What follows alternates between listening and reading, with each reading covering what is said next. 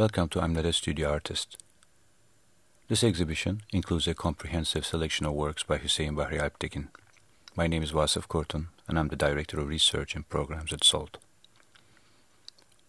Alptekin was an artist, thinker, teacher, writer, and curator.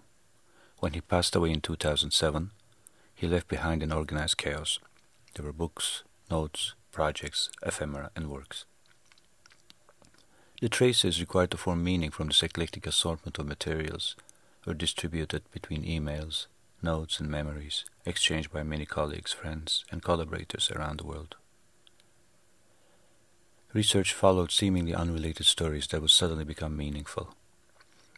While this heavily archival work process is not yet complete, SALT has been able to catalog Alptekin's library and most of the archive.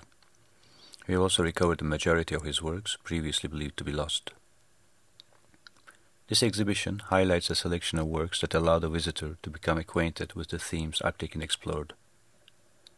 The themes include globalization of poverty, immigration, exile, cross-cultural image circulation.